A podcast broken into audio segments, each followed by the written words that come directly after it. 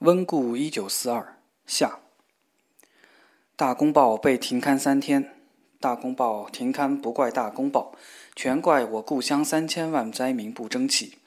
这些灾民中间，当然包括我姥姥一家、我二姥姥一家、我三姥姥一家，逃难的和留下的，饿死的和造反的，被狗吃的或被人吃的。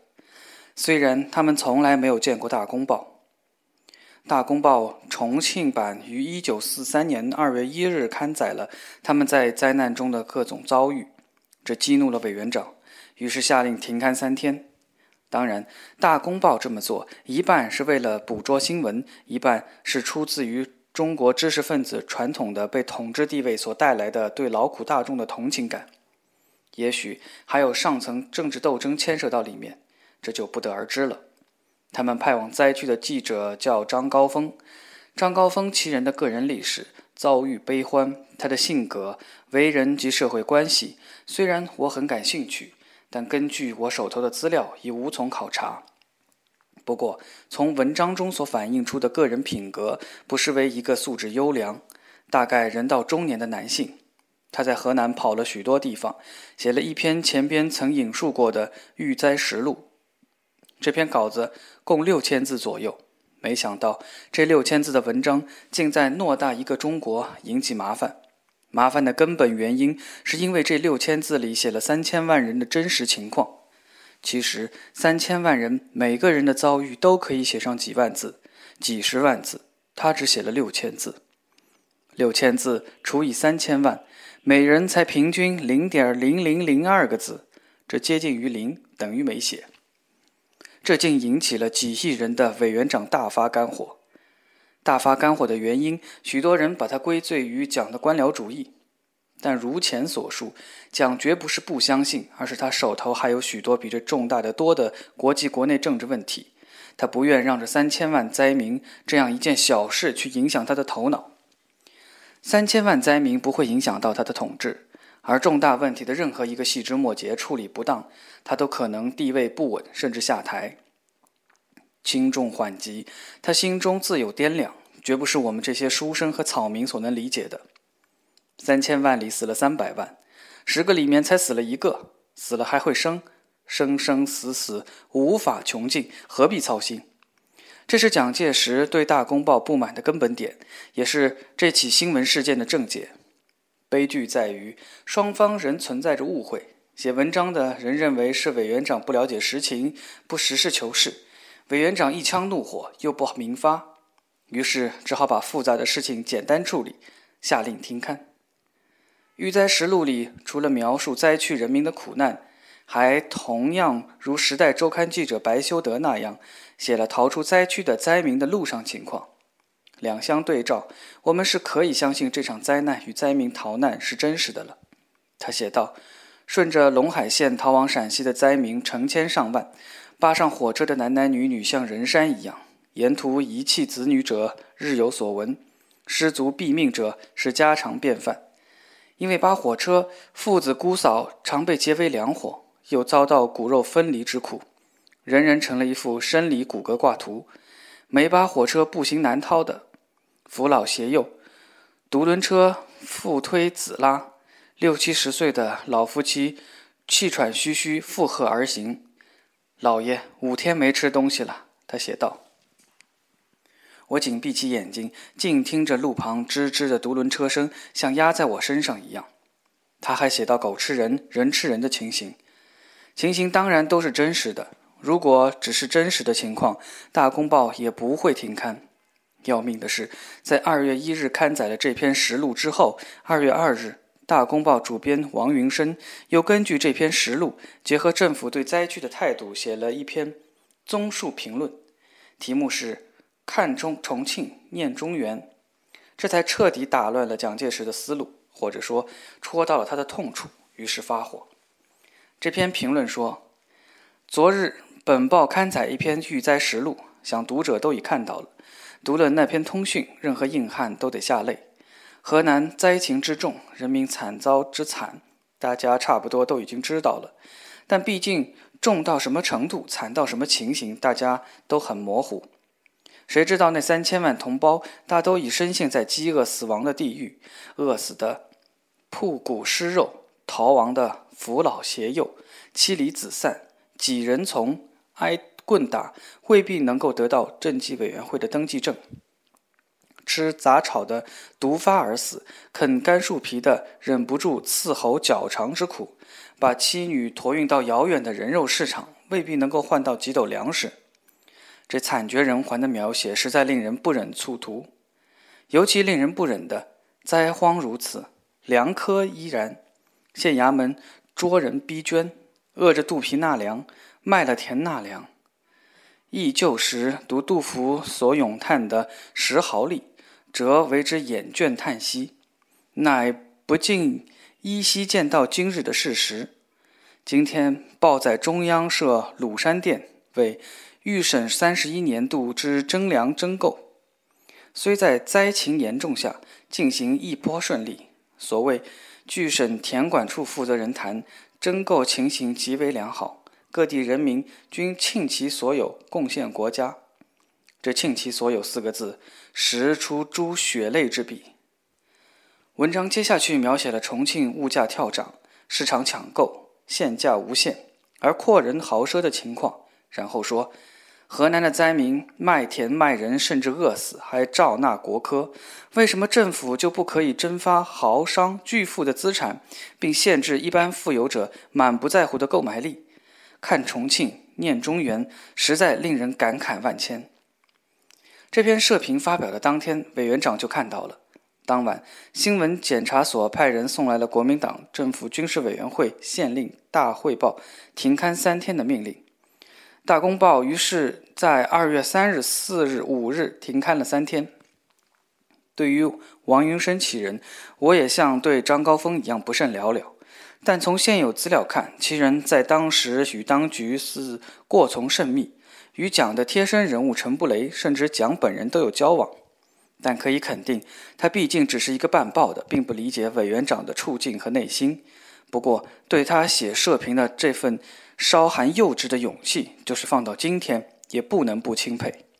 要命的是，《大公报》被停刊，王云生感到很不理解。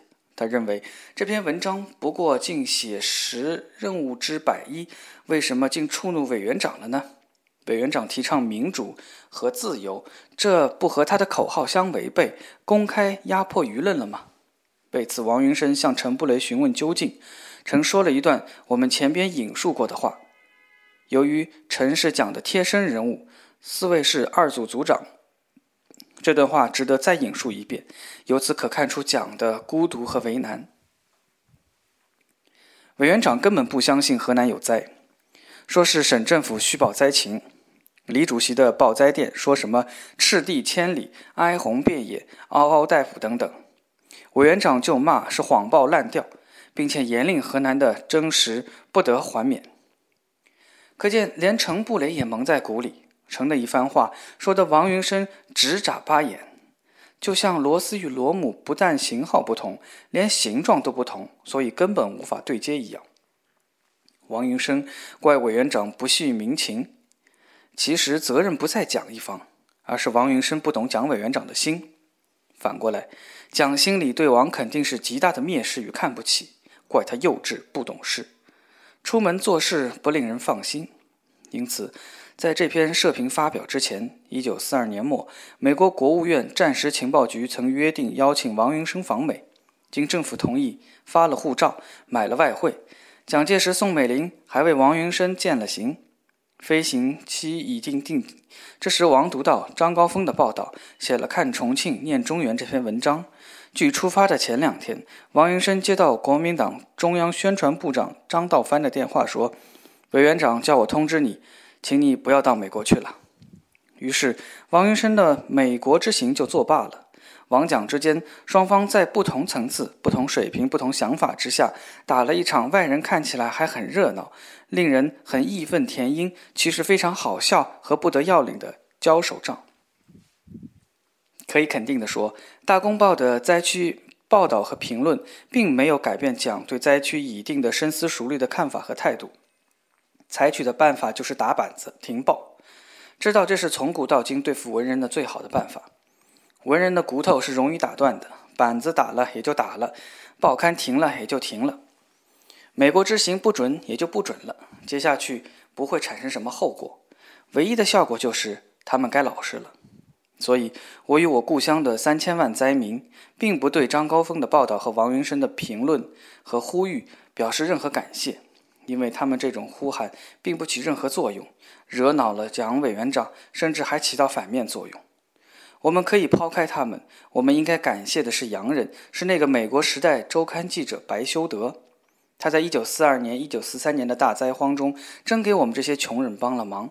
所谓帮忙，是因为这些帮忙起了作用；不起作用的帮忙，只会给我们增加希望，再到失望的一个新的折磨过程。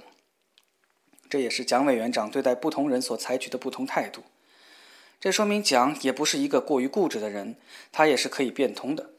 对待国人，大家是他的志向，全国有几万万志向，得罪一个两个，枪毙一个两个，都不影响大局。书生总认为自己比灾民的地位高，其实，在一国之尊蒋委员长心中，即使高，也高不到哪里去。但对待洋人就不同，洋人是一个顶一个的人，开罪了一个洋人，就可能跟着开罪这个洋人的政府，所以得小心对待。这是在人与政府关系上，中国与外国的区别。白修德作为一个美国知识分子，看到哀鸿遍野，也激起了和中国知识分子相同的同情心和愤怒，也发了文章。不过不是发在中国，而是发到了美国。文章发在美国与发在中国就又有所不同。发在中国，蒋委员长可以停刊；发在《时代周刊》，委员长如何让《时代周刊》停刊呢？白修德明确地说：“如果不是美国新闻界行动起来。”河南仍作为无政府状态继续存在，美国人帮了我们大忙。当我们后来高呼打倒美帝国主义时，我想不应该忘记历史，起码1942年、1943年这两年不要打倒。白修德在灾区跑了一圈后，就迫不及待地想把灾区的消息发出去，所以在归途中的第一个电报局——洛阳电报局，就草草地发了电稿。按照当时重庆政府的规定，新闻报道是要通过中宣部检查的。如果一经检查，这篇报道肯定会被扣押。然而，这份电报却从洛阳通过成都的商业电台迅速发往纽约。或者是因为这个电台的制度不严，对于一个专制国家来说，制度不严也不失为一件好事；或者是因为洛阳电报局某一位报务员良心发现，这篇报道不经检查就到达了纽约。于是，消息就通过《时代》杂志传开了。宋美龄女士当时正在美进行那次出名的访问。当她看到这篇英文报道后，十分恼火，也是一时心急疏忽，竟在美国用起了中国的办法，要求《时代周刊》的发行人亨利·卢斯把白修德解职。当然，他的这种中国式的要求理所当然地被亨利·卢斯拒绝了。那里毕竟是个新闻自由的国度。别说宋美龄，就是接了罗斯福的丑闻，罗斯福夫人要求解雇记者的做法，也不一定会被《时代周刊》当回事儿。须知，罗当总统才几年，《时代周刊》发行多少年了？当然，我想罗夫人也不会那么蠢，也不会产生那么多动不动就用行政干涉思路的念头。一夜之间，白修德在重庆成了一个引起争论的人物，一些官员指责他逃避新闻检查。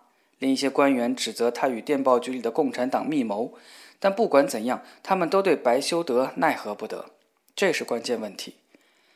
这时，白修德已通过美军陆军情报机构把情况汇报给了史迪威，也报告了美国驻华大使馆，还报告了中国的国防部长，还见到了中国的立法院院长、四川省主席孙中山博士的遗孀宋庆龄。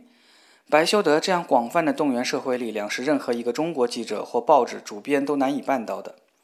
中国国防部长的态度是：白修德先生，如果不是你在说谎，就是别人在对你说谎。立法院长、四川省主席都告诫白修德，找他们这些人是白找，只有蒋介石说话才能起作用，中国大地上才能看到行动。但见蒋是不容易的，通过宋庆龄的帮助，花了五天时间，白修德才见到蒋。如果没有孙的夫人、蒋的亲属帮忙，一切就要拉吹。在所以，在专制制度下，裙带关系也不一定全是不正之风，有时也是明请命之风。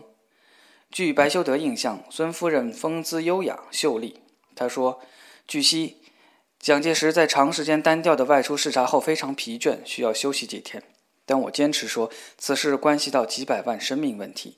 我建议你向他报告情况时，要像你向我报告那样坦率无畏。”如果说一定要有人头落地的话，也不要畏缩，否则情况就不会有所改变。蒋介石在他那间阴暗的办公室接见了白修德，见面时直挺着瘦长的身子，面色严峻，呆板地与白修德握了握手，然后坐在高靠背的椅子上，听白修德谈话。白修德记载，蒋在听白修德申诉时，带着明显的厌恶神情。白修德把他理解成讲的不愿相信，这说明白修德与中国文人犯了同样的错误，他们没有站在同一层次上对话，他们把蒋理解的肤浅得多。蒋怎么会不相信呢？蒋肯定比白更早、更详细的知道河南灾情的情况，无非这并不是他手头的重要事情。现在一些低等的官员、中国文人、外国记者，硬要把他们认为重要。其实并不重要的事，当做重要的事情强加在他头上，或者说把局部重要的事情当成全局重要的事情强加在他头上，不答应就不罢休，还把文章从国内登到国外，造成世界舆论，把不重要的局部的事情真闹成了重要的全局的事情，使得他把对他来说更重要的事情放在一边。来听一个爱管闲事的外国人向他讲述中国的情况，真是荒唐，让人又好气又好笑。好比一个大棚，看棚间雀在那里折腾，而且真把自己折腾进去，扯到一堆垛草和乱麻之中的心情。他不知道为什么这么多双不同形状、不同肤色的手都要插到这狗屎堆里，这才是他脸上所露出的厌恶表情的真正含义。这含义是白修德所不能理解的。一直误会了五十年，人与人之间是多么难以沟通啊！蒋听得无聊，只好没话找话，对他的一个助手说：“灾区老百姓看到外国人，什么话都会讲。”白修德接下去写道：“显然他并不知道正在发生这些事情，这就是白修德的自作聪明和误会之处了。不过中国的事情也很有意思，如果不误会，白修德就没有这么大的义愤。”没有这么大的义愤，就不会直逼蒋介石。而这种误会和直逼，还真把这么大的智慧、大聪明、整天考虑大事情的蒋给逼到了墙角。因为问题在于，蒋一切明白，但他身有大事。可他作为一国之君，又不能把三千万这个小事当做小事说出来。如果说出来，他成了什么形象？这是蒋的难言之隐。而白修德的直逼，正逼在蒋的难言之隐上。所以蒋也是哭笑不得，而白也真把蒋当做了不了解情况。白找到这样一个谈话的突破口，即说河南灾区正在发生人吃人的情况。蒋听到这个消息，也以为白修德这样的美国人不会亲自吃苦到灾区跑那么多地方，见那么多事情，估计也是走马观花，胡乱听了几耳朵，于是赶忙否认说：“白修德先生，人吃人的事在中国是不可能的。”白修德说：“我亲眼看到狗吃人。”蒋又赶忙否认：“这是不可能的。”这时，白修德便将等候在接待室的英国《泰晤士报》记者福尔曼叫了进来，将他们在河南灾区拍的照片摊到了蒋委员长面前。几张照片清楚地表明，一些野狗正站在沙土堆里刨出来的尸体上。这下将蒋委员长镇住了。白修德写道：“他看到蒋委员长两膝轻微的哆嗦起来，那是一种神经性的痉挛。我想，这时的蒋委员长首先是恼怒，对白修德及福尔曼的恼怒，对灾区的恼怒，对各级官员的恼怒，对这不重要事情的恼怒，对世界上重要事情的恼怒。正是那些重要事情的存在，才把这些本来也重要的事情逼得不重要了。”如果不是另外有更重要的事情存在，他也可以动员全国人民一起抗灾，到灾区视察慰问，落下一个爱民如子的好印象。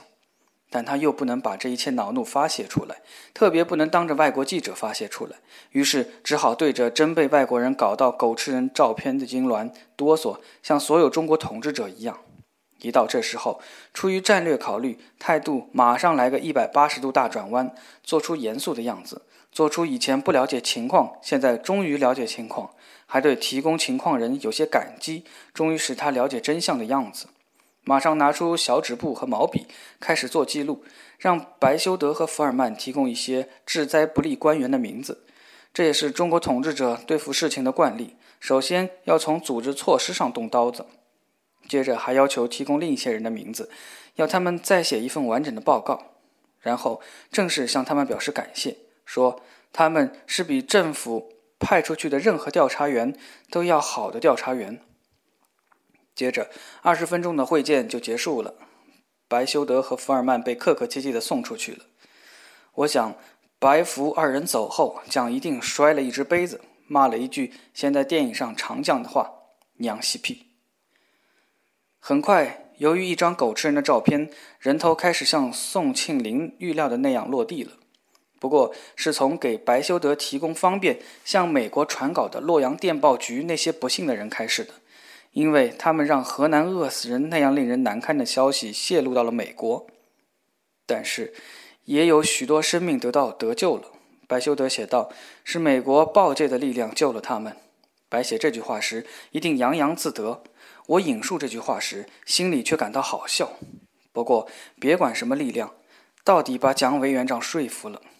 委员长动作了，委员长一动作，许多生命就得救了。谁是我们的救星呢？谁是农民的救星呢？说到底，还是一国之尊的蒋委员长啊！虽然这种动作是阴差阳错、万般误会导致的。但白修德由于不通中国国情，仍把一切功劳揽在自己身上。他不明白，即使美国报界厉害，但那只是诱因，不是结果。对于中国，美国报界毕竟抵不过委员长啊。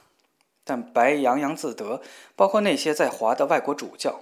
白修德这时在重庆收到美国主教托马斯·梅干从洛阳发出的一封信：“你回去发了电报以后，突然从陕西运来几列车粮食。”在洛阳，他们简直来不及很快地把粮食卸下来，这是头等的成绩，至少说是棒球本垒打出的那种头等成绩。省政府忙了起来，在乡间各处成立了州站，他们真的在工作，并且做了一些事情。军队从大量的余粮中拿出一部分，倒也帮了不少忙。全国的确在忙着为灾民捐款，现款源源不断地送到河南。在我看来，上述四点是很大的成功，并且证实了我以前的看法，即灾荒完全是人为的。如果当即愿意的话，他们随时都有能力对灾荒进行控制。你的访问对他们的责备达到了预期的目的，使他们惊醒过来，开始履行职责。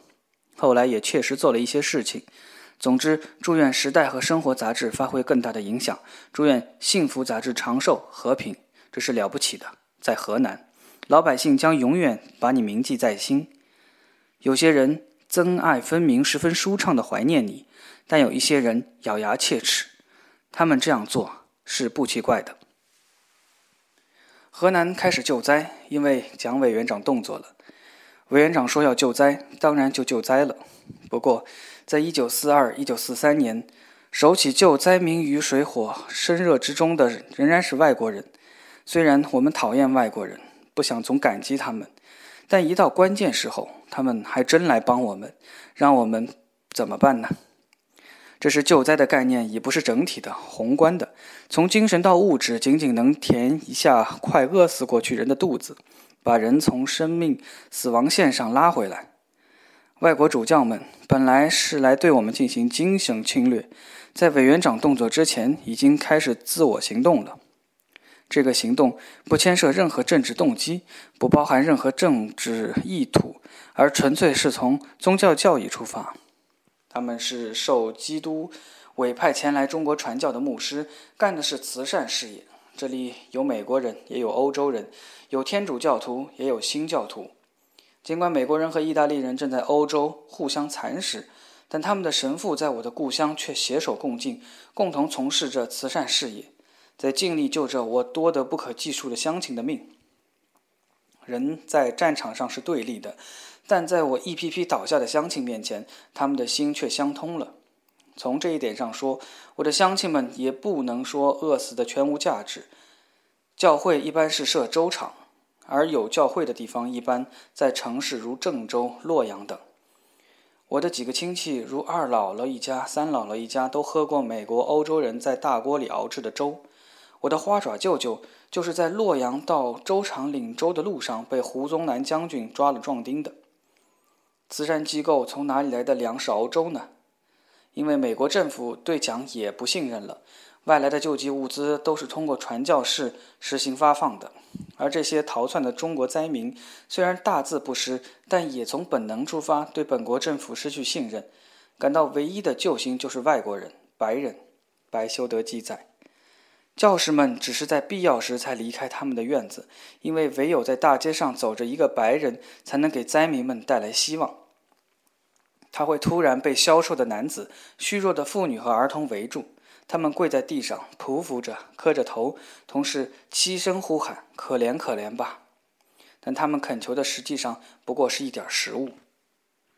读到这里，我一点不为我的乡亲脸红。如果换了我，处在当时那样的处境，我也宁愿给洋人磕头。教会周围到处是逃难的人，传教士一出院子就被围得水泄不通，乡亲们都聚集在外国人周围了。我想。这时，如果外国人振臂一呼，乡亲们肯定会跟他们揭竿而起，奋勇前进，视死如归，再不会发生八国联军时抵抗外国人的情形。儿童和妇女们每日坐在教会门口，每天早晨，传教士们必须把遗弃在教会门口的婴儿送进临时设立的孤儿院去抚养，连后代也托付给洋人了。唯有这些少数外国人，才使我的乡亲意识到生命是可贵的。我从发黄的五十年前的报纸上看到，一个外国天主教神父在谈到设立粥厂的动机时说：“至少要让他们像人一样死去。”教会还开办了教会医院，教会医院里挤满了可怕的肠胃病患者。疾病的起因是他们都食用了污秽不堪的东西。许多难民在饥饿难当时，都拼命把泥土塞进嘴里，以此来填装他们的肚子。医院要救活这些人，必须首先想办法把泥土从这些人的肚子里掏出来。教会还设立了孤儿院，用来收留父母饿死后留下的孩子。但这收留必须是秘密的，因为如大张旗鼓的收留孩子，那天下的孤儿太多了。有些父母不死的，也把自己的孩子丢弃或倒卖了。外国人太少，中国孤儿太多。换言之，中国孩子想认外国人做爹的太多。外国人做爹也做不过来。一个资料这样记载：饥饿甚至毁灭了人类最起码的感情。一对疯狂的夫妇为了不让孩子们跟他们一起出去，在他们外出寻找食物时，把他们的六个孩子全都捆绑在树上。一位母亲带着一个婴儿和两个大一点的孩子外出讨饭，艰难的长途跋涉使他们非常疲惫。母亲坐在地上照料婴儿，叫两个大一些的孩子再走一个村子去寻找食物。等到两个孩子回来，母亲已经死了，婴儿却还在吮吸着死人的乳头。有一对父母杀死了他们的两个孩子，他们宁愿这样做，也不愿再听到孩子乞求食物的哭叫声。传教士们尽力沿途收集弃儿。但他们必须偷偷做，因为这消息一经传扬出去，立刻会有无数孩子被丢弃到他们的门口，使他们无法招架。儿童是一个国家或一个政府的晴雨表，就像如果儿童的书包过重，人为规定的作业带到家里做还做不完，压得儿童喘不过气，证明这个国家步履蹒跚一样。如果一个政府在儿童一批批饿死，他也听任不管而推给外国人的话，这个政府到底还能存在多长时间，就值得怀疑了。连外国人都认为，如果身体健康，中国的儿童是非常漂亮的。他们的头发有着非常好的自然光泽，他们那杏仁一样的眼珠闪动着机灵的光芒。但是现在这些干瘦、萎缩的像稻草人似的孩子，在长眼睛的地方却只有两个充满脓疮的裂口，饥饿使得他们腹部肿胀。寒冷干燥的气候使得他们皮肤干裂，他们的声音枯竭，只能发出乞讨食物的微弱哀嚎。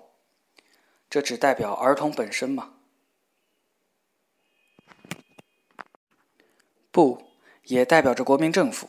如果坐在黄山别墅的蒋委员长是坐在这儿一群儿童的国民头上，他的自信心难道不受影响吗？他到罗斯福和丘吉尔面前，罗丘能够看得起他吗？毕竟蒋还是人，说到谁还是个人这句话。每当我听到这句话，譬如一个妻子对丈夫或丈夫对妻子说：“你也算个人”，我心里就感到莫大的悲哀。这是多么轻蔑的话语！这是世界的末日，但蒋还是个人。当外国记者把一张狗吃人的照片摆在他面前时，他毕竟也要在外国人之后关心我故乡三千万灾民了。他在一批人头落地后也要救灾了，即中国也要救灾了。但中国的救灾与外国人救灾也有不同。外国人救灾是出于做人人的同情心，基督教义不是罗斯福、丘吉尔、墨索里尼发怒后发出的命令。中国没有同情心，没有宗教教义，纯粹是为了结婚和性交或政治联姻嘛？有的只是讲的一个命令，这是中西方的又一个区别。那么中国政府又是怎么救灾的呢？我再引用几段资料，也许读者对我不厌其烦的引证资料已经厌烦了，但没有办法。为了保持历史的真实性，我必须这么做。烦也没有办法，烦也不是我的责任。这不是我写小说，这是朋友交给我的任务，与我日常任务的最大区别。我也不想引用资料，资料束缚的我毫无自由，如束缚着绳索。但我的朋友给我发了一大捆资料，我当时有些发怵，得看那么多资料吗？朋友说，为了防止你信马由缰和瞎编，所以我只好引用这些资料。至于这些资料，因为朋友的原因过多的出现在我的文字里，请大家因为我暗含委屈而能原谅我。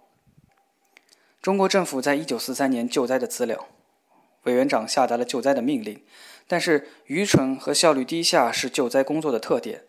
由于各地方官员的行为恶劣，可怕的悲剧甚至进一步恶化。本来陕西省与河南省相毗邻。陕西的粮食储备较为丰富，作为一个强有力的政府，就应该下令立刻把陕西从运到河南，以避免灾祸。然而这样一来，便有利于河南，而损害了陕西，就会破坏政府认为必不可少的微妙的权势和平衡，而政府是不会答应的。此外，还可以从湖北运粮食到河南，但是湖北的战区司令官不允许这样做。救济款送到河南的速度很慢，经过几个月，中央政府拨的两亿元救济款中，只有八千万元运到这里，甚至这些已经运到的钱也没有发挥出救灾作用。政府官员们把这笔钱存入省银行，让它生利息，同时又为怎样最有效地使用这笔钱争吵得不休。在一些地区，救灾款分配给了闹饥荒的村庄，地方官员收到救济款后，从中扣除农民所欠的税款。农民实际得到的没多少，就连国家银行也从中渔利。中央政府拨出的救济款都是面额为一百元的钞票，这样的票面已经够小的了，因为每磅小麦售价达十元至十八元。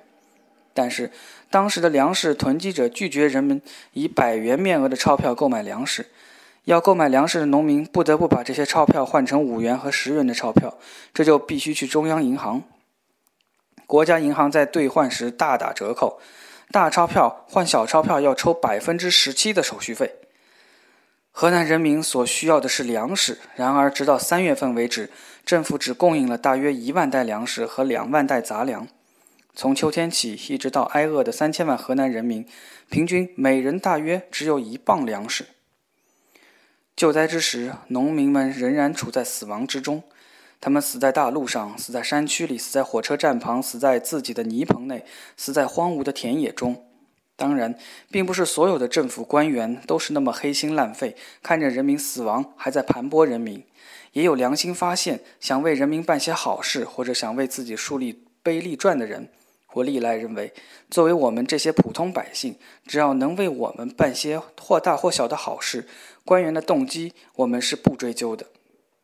仅是为了为人民服务也好，或是为了创造政绩升官也好，或是为了向某个亲人证明什么也好，我们都不管，只要为我们做好事。仁慈心肠的汤伯将军就在这样站起来了，步洋人的后尘，学洋人的样子，开办了一个孤儿院。用来收留洋人收剩下的孤儿。这是好事，唐将军是好人，但这是一个什么样的孤儿院呢？白修德写道。在我的记忆中，中央政府汤恩伯将军办的孤儿院是一个臭气熏天的地方，连陪同我们参观的军官也受不了这种恶臭，只好抱歉地掏出手绢捂住鼻子，请原谅。孤儿院所收容的都是被丢弃的婴儿，四个一起放在摇篮里，放不进摇篮的干脆就放在稻草上。我不记得他们吃些什么了，但是他们身上散发着呕吐出来的污物和屎尿的臭气。孩子死了就抬出去埋掉。就是这样，我们人说汤将军好，因为汤将军已是许多政府官员和将军中最好的了。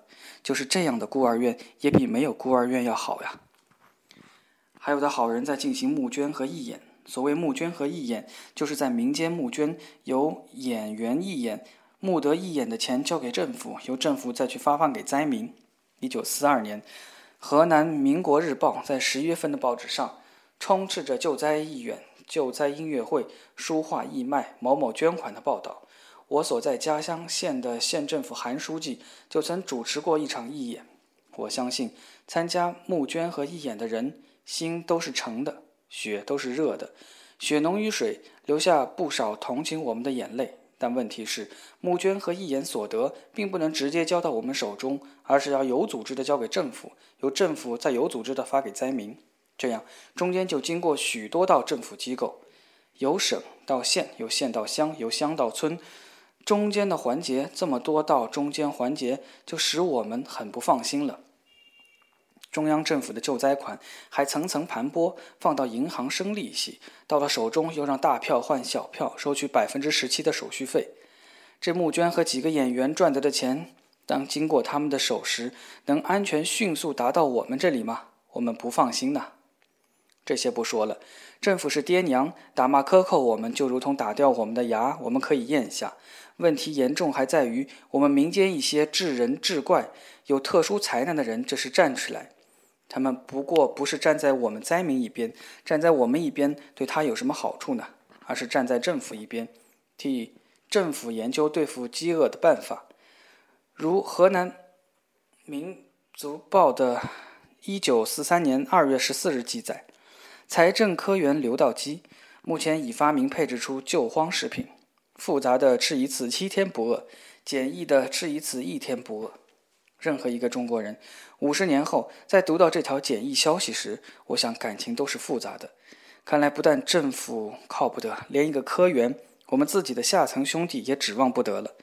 如这种发明是真实的、可行的，当然好，政府欢迎，不用再救灾；我们也欢迎，不用再死人。不但当政府欢迎，在以后几十年的中国历史上，饿死人的事也是不断发生的。如有这种人工配置吃一天、七天不饿的东西，中国千秋万代可保太平。但这种配置没有流传到今天，可见当时它也只是起了宣传作用、稳定人心的作用，并没有救活我们一个人。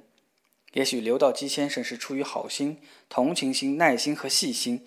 也许想借此升官，但不管他个人出于什么动机，这配置也对我们无用。我们照常一天一天在饿死，死在大路上、田野中和火车站旁。这就是一九四三年在蒋介石先生领导下的救灾运动。如果用总结性的话说，这是一场闹剧，一场只起宣传作用，或者只是做给世界看、做给大家看、做给洋人看、大家看的一场闹剧。委员长下令救灾。但并无救灾之心，他心里仍在考虑世界和国家大事，各种政治势力的平衡，这是出演闹剧的症结。闹剧中的角色林林总总，闹剧的承受者仍是我们的灾民。这使我们不仅想起了毛泽东的一句话：“问苍茫大地，谁主沉浮？”我说：“我们死不死，由谁来管？”作为我们即将死去的灾民，态度又是如何呢？大公报记者张高峰记载。河南人是好汉子，眼看自己要饿死，还放出豪言壮语来：“早死晚不死，早死早脱生。”娘啊，多伟大的字眼！谁说我们灾民没有宗教？谁说我们的民族没有向心力，是一盘散沙？我想，就是佛祖面临这种情况，也不过说出这句话了。委员长为什么信基督呢？信基督帮过你什么？就帮助你找了一个老婆。而深入中国人灵魂深处的佛家教义，却在1942年至1943年帮了你政治的大忙。当然，在这场灾难中，三千万河南人并不是全饿死的，死的还是少数，三百万，十分之一，逃荒逃的三百万，剩下的河南人还有两千多万。这不死的两千多万人在指望着什么呢？指望政府指望不得，人指望不得，只有盼望大旱后的土地。当然，土地上也充满了苛捐杂税和压榨，但这毕竟是唯一可以指望的东西。据记载。大旱过后的一九四三年冬天，河南下了大雪，七月份又下了大雨，这是好兆头。我们盼望着老天的关照，夏秋两季能有一个好收成。只要有了可以果腹的粮食，一切都好说。哪怕是一个充满黑恶、丑陋、污秽、盘剥的政府，我们也可以容忍。我们相信，当时的国民政府在这一点上，倒能与我们心心相通。希望老天开眼。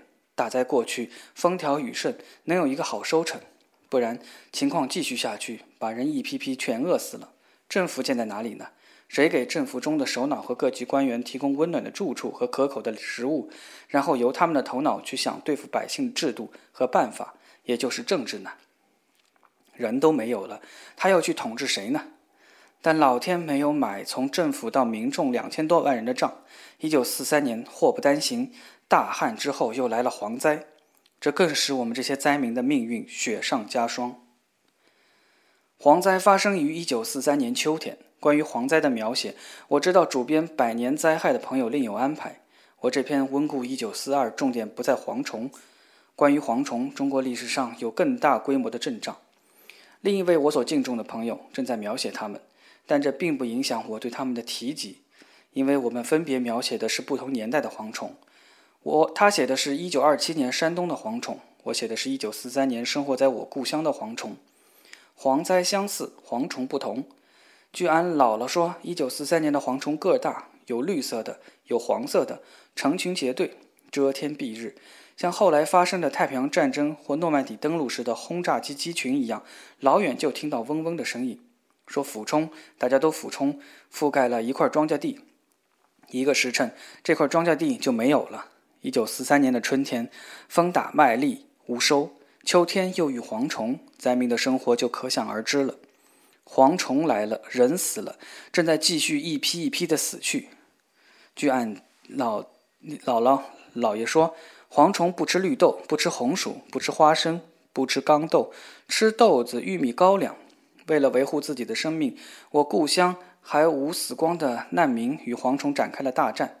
政府我们没办法，它的盘剥和压榨往往通过一架疯狂运转的机器。何况他们有枪，但蝗虫我们可以面对面的与它作战，且没有谋反暴动的嫌疑。这是蝗虫与政府的区别。怎么搏斗？三种办法：一，把床单子绑在竹竿上挥舞，驱赶蚂蚱，但这是损人利己的做法。你把蚂蚱赶走，蚂蚱不在你这块田里，就跑到别人的田里。何况你今天赶走，明天就又来了。二，田与田之间挖大沟，阻止蚂蟥的前进。蚂蚱吃完这块地，向另一块地转移，要经过大沟，这时就用村里的碾子砸蚂蚱，把它们砸成烂泥，或用火烧。这种做法有些残忍，但消灭蝗虫较为彻底。我想被乡亲们处死的蚂蚱，也一定像当年饿死的乡亲一样多。三，求神。我姥姥就进了牛进宝的姑姑所设的香坛去烧过香，求神保佑，他的东家的土地不受蚂蚱的侵害。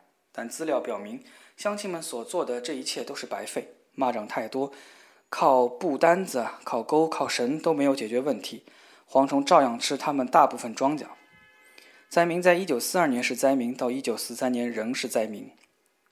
自然的暴君又开始摇撼河南农民的生命线。旱灾烧死了他们的麦子，蝗虫吃了他们的高粱，冰雹打死了他们的荞麦，最后的希望又随着一棵棵垂碧的秋苗枯萎，把他们赶上了死亡的路途。那时的河南人十之八九困于饥饿中。照此下去，我想我故乡的河南人总有一天会被饿死，这是我们和我们的政府不愿意看到的。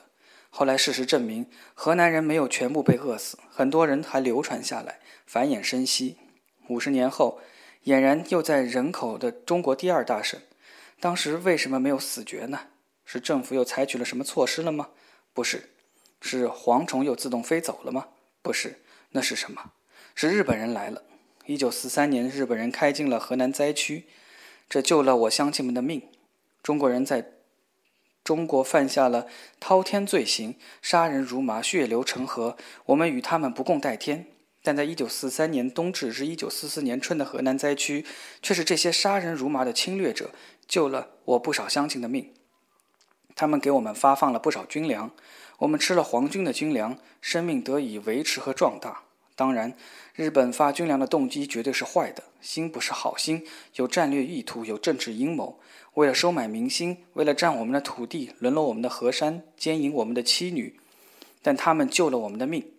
话说回来，我们自己的政府对待我们的灾民，有没有战略意图和政治阴谋吗？我们。被他们撒手不管，在这种情况下，为了生存，有奶就是娘，吃了日本的粮是卖国，是汉奸。这个国又有什么不可以卖的呢？有什么可以留恋的呢？你们为了同日军作战，为了同共产党作战，为了同盟国，为了东南亚战争，为了史迪威，对我们横征暴敛。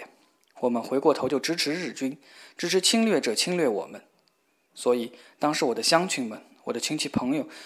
为日军带路，给日军支前的、抬担架的，甚至加入队伍帮助日军去解除中国军队武装的不计其数。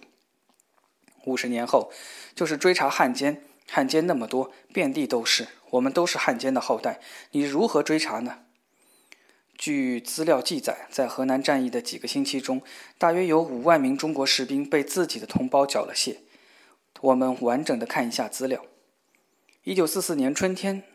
日军决定在河南省进行大扫荡，以此为他们在南方进行一次更大规模的攻势做准备。河南战区名义上的司令官是一位目光炯炯的人物，叫蒋鼎文。在河南省内，他最拿手的好戏是在他的辖区内恐吓行政官员。他曾指责河南省主席，使这位主席在恐慌之中与他合作制定了一个计划。这个计划剥夺了农民手中最后一点粮食。日军进攻河南时使用的兵力大约六万人。日军于四月中旬发起攻击，势如破竹地突破了中国军队的防线。这些在灾荒之年蹂躏糟蹋农民的中国军队，由于多年的懒散，它本身也处于病态，而且士气非常低落。由于前线的需要，也是为了军官们自己的私利，军队开始强行征用农民的耕牛以补充运输工具。河南是小麦种植区，耕牛是农民的主要生产资料。强行征牛是农民不堪忍受的。农民们一直等待着这个机会，连续几个月来，他们在灾荒和军队残忍的敲诈勒索之下，忍着痛苦和折磨。现在他们不再忍受了，他们用猎枪、大刀和铁耙把自己武装起来。开始时，他们只是缴单个士兵的武器，最后发展到整连整连的解除军队的武装。据估计，在河南战役的几个星期中，大约有五万名中国士兵被自己的同胞缴了械。在这种情况下，如果中国军队能维持三个月，那真是不可思议的事情。整个农村处于武装暴动的状态，抵抗毫无希望。三个星期内，日军就占领了他们的全部目标，通往南方的铁路也落入日军之手。三十万中国军队被消灭了。日本为什么用六万军队就可以一举歼灭三十万中国军队？在于他们发军粮，依靠民众，民众是广大而存在的。一九四三年至一九四四年春，我们就帮助日本侵略者，汉奸乎？人民乎？白修德在战役之前采访一位中国军官，指责他们横征暴敛时，这位军官说：“老百姓死了，土地还是中国人的。可是如果当兵的饿死了，日本人就会接管这个国家。”这话，我想对委员长的心思。当这问题摆在我们面前，这些就要饿死的灾民面前时，问题就变成了：是宁可饿死当中国鬼呢，还是不饿死当亡国奴呢？我们选择了后者。这是我温故一九四二所得到的最后结论。